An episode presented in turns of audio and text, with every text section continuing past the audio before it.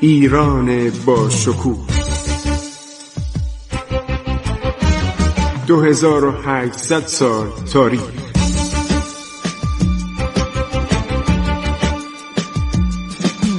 عبور از تاریخ.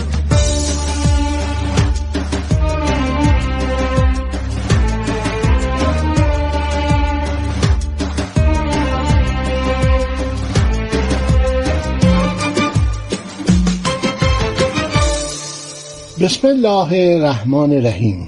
به نام خداوند بخشاینده مهربان من خسرو معتزد هستم در برنامه عبور از تاریخ با شما شنوندگان محترم رادیو جوان صحبت می کنم خب هر شود که نادر قوای نیرومندی رو معمول می‌کنه سرزمین بین پیشاور و ایندوس رو مورد تاخت و تاز قرار بدن. حالا از اینجا به بعد نادر متوجه اهمیت نیروی دریایی میشه.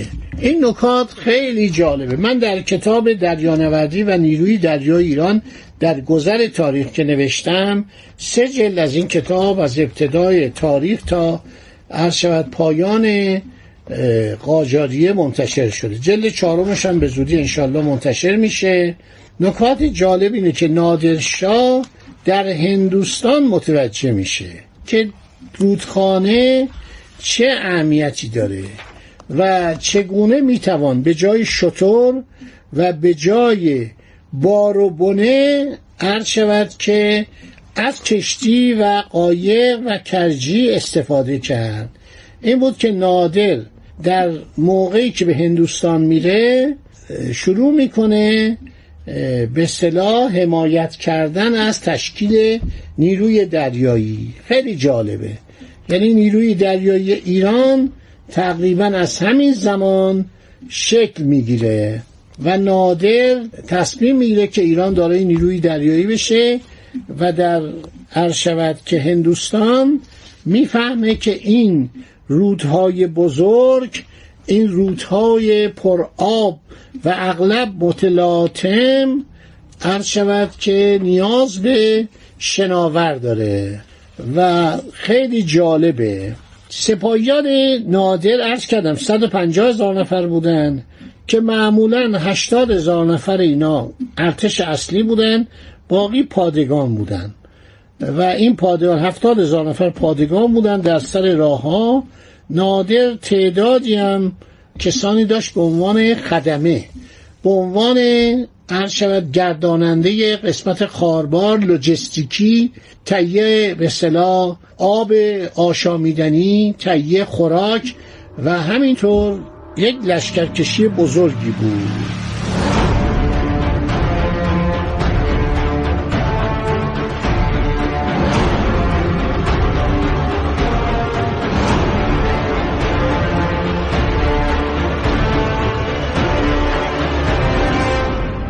نادر وقتی که می‌رفته به طرف هندوستان دستور میده به حکام و ضابطان رشت و لاهیجان و مازندران و فارس و گرمسیرات و بندرات که شما بنا به نوشته محمد کاظم مروی در آرای نادری که در هر جا و هر مکان استادان نجار صاحب وقوف که سررشته از ساختن کشتی و قراب و جرجی اینا رو بفرستن به کناره دریای قلزم دریای سرخ.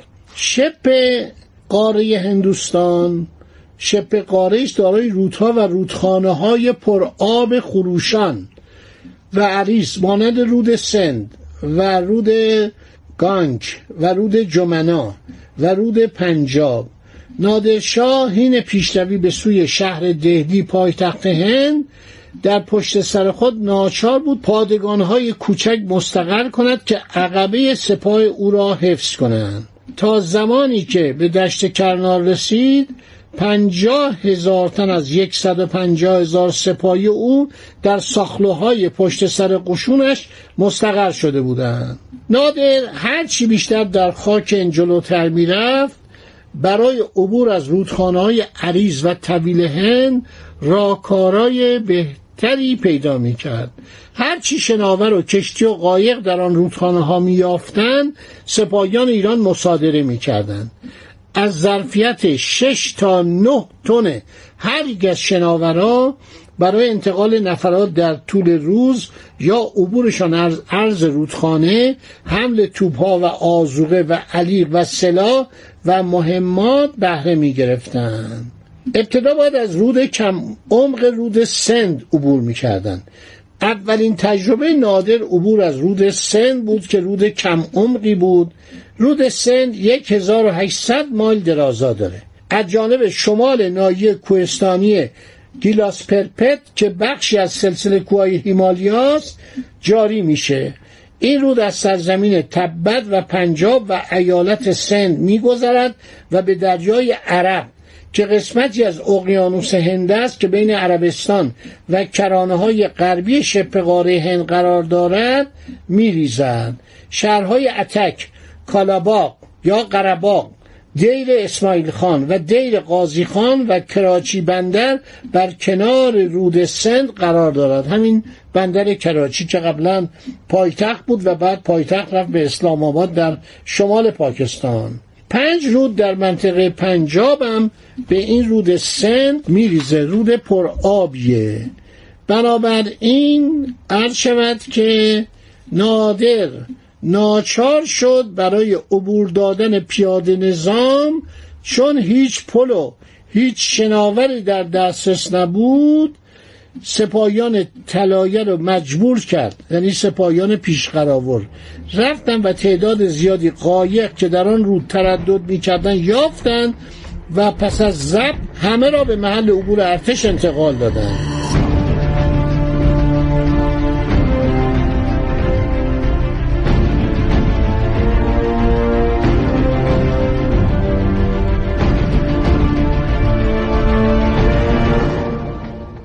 حالا براتون این جالبه.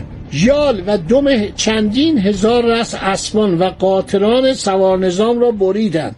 با استفاده از آن یالها و دمها تناب بلندی ساختند که با آن قایقها را به هم بستند و پلی به حدود 800 گام ساختند. سپاهیان نادر از روی آن پل گذشتند و وارد خاک پهناور هند شدند. پیش از اینکه پل ساخته شود نادر فرستادگانی به قله اتک فرستاد و آنان با فرمانده یا کتوال قله کتوال یعنی فرمانده قله دژبان وارد مذاکره شدن و با وعده و تهدید و تمهید او را از مقاومت منصرف کردند و فرمانده تسلیم گردید و توپهای مستقر در قلعه مزاحمتی برای ارتش نادر فراهم نیاوردند. هرچه ارتش پرشمار نادر در هندوستان جلوتر می‌رفت توجه نادر به لزوم داشتن نیروی دریایی بیشتر می‌شد. خیلی هنرها با یال و دم اسبها تناب ساختن قایقا رو به هم بستن و رفتن. این هانوی جوناس هانوی انگلیسی ماتش برده.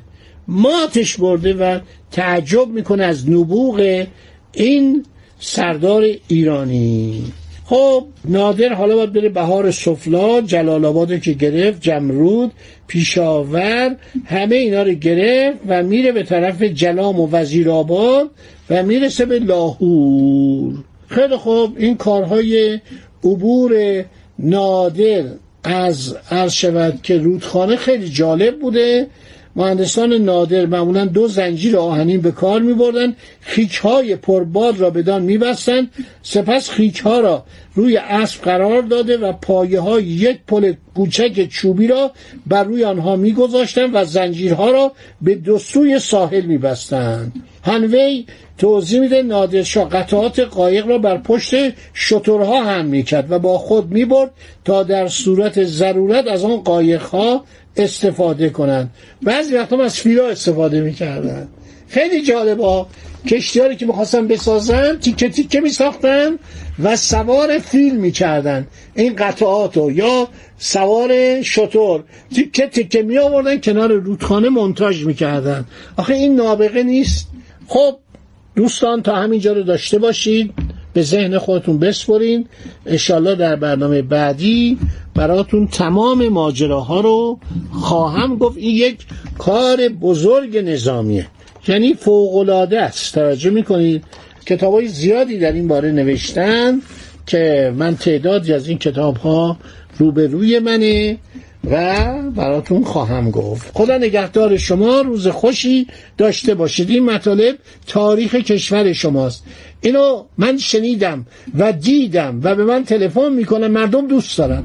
خیلی مردم دوست دارن برای اینکه بدانن گذشته کشورشون چه بوده. خدا نگهدار شما با. عبور از تاریخ.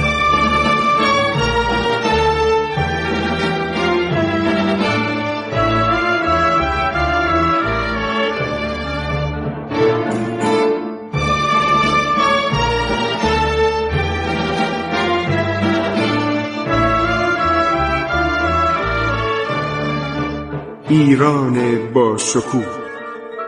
2800 سال تاریخ. سرگذشت ایران ما به روایت خسرو معتزد.